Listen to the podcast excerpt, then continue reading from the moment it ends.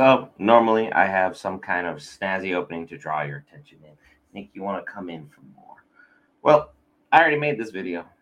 The audio sucked, visuals sucked, my computer was dying, but I wanted to rush out content for you guys. The reason we're here for Geek Variants is for you, the viewer experience, let you know stuff that we think you'd be passionate about, things you'd enjoy, that sort of thing. Normally there'd be some kind of hey, hit the subscribe button in the corner. There's a really good opening that Will made. But we're just gonna get right in the meat and potatoes of this video. This is the sword video, round two. That's my name.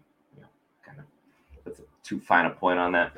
The Sword of Sauron and the Rings of Power has drawn a lot of interest from a lot of people right now. Theo is wielding the sword and he's wielding it and starting to go a little crazy. It seems that it's got the same kind of hypnosis syndrome, whatever that the One Ring has over its user, usually over a prolonged period of time. It gets worse and worse and worse. We saw Smeagol turn into Gollum, just go absolutely nuts. Um, Frodo was starting to lose his sanity by the end.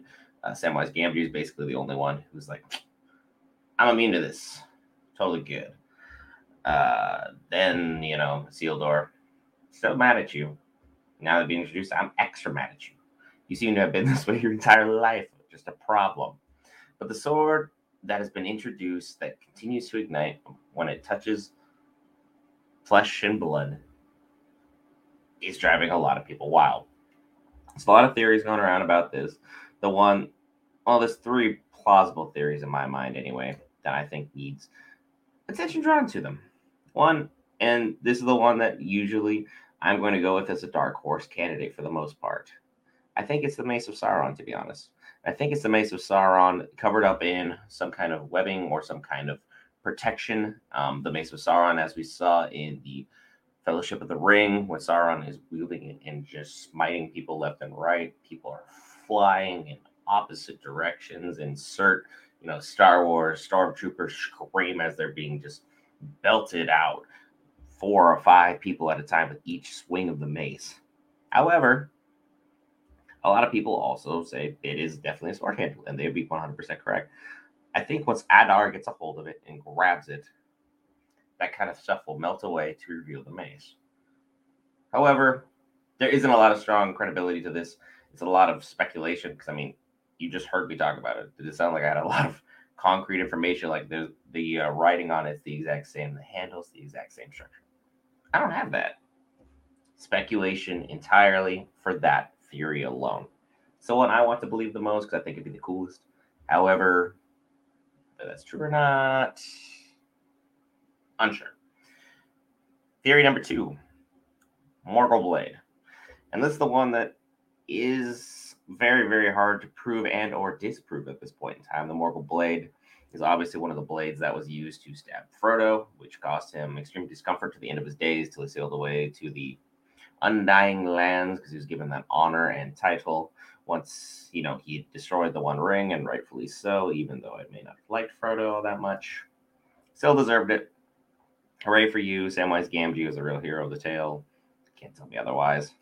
Um, but the Morgul Blade, when it finishes its job, it'll disappear more often than not after stabbing somebody or something and poisoning them. This blade, when it hits somebody, it ignites. The exact opposite. There's a lot of people for a lot of loops. Um, I would really, really prefer this to be a Morgul blade because I think that would also be very kind of cool, nice little introductory piece. But there's not a lot of credibility for this. Um, we do know that it's tied to Adar, and then we do know it is tied to Morgoth, which is a very, very prominent character that if you guys haven't researched, I don't know why you're checking out the video. Morgoth is a very, very cool villain, a very cool character. Just straight from jump. If you thought Sauron was cool, which I do, Morgoth's even cooler. Personal opinion, just you know, Morgoth, Sauron, same level as the lieutenant of the Balrogs, whose name eludes me at this point in time. Apologies for that.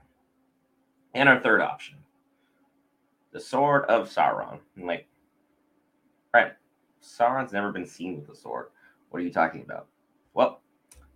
In the Lord of the Rings, the Return of the King, the extended editions, there was supposedly supposed to be, well, there was supposedly supposed to be, great English on my part. There was supposed to be a sword put in for Sauron because when Aragorn is fighting that giant troll at the gates of Mordor,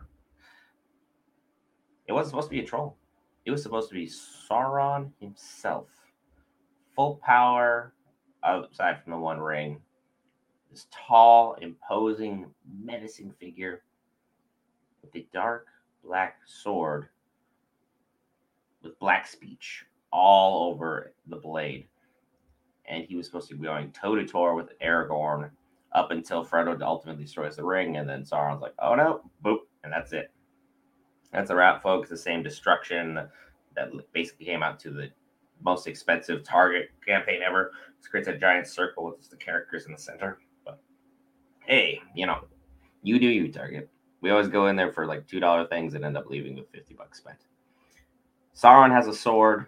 This could be that sword. Peter Jackson hinted at it very strongly that he wanted to include it, but no one else felt there was enough stuff in the books to include something of that nature and that quality. Peter Jackson take a lot of liberties, which a lot of people tend to forget about because they're trying to say that the Rings of Power is not naturally inspired. But I think overall, they cinematically and both well, cinematically and artistically lived up to something that Tolkien himself would have been very, very proud of and or okay with.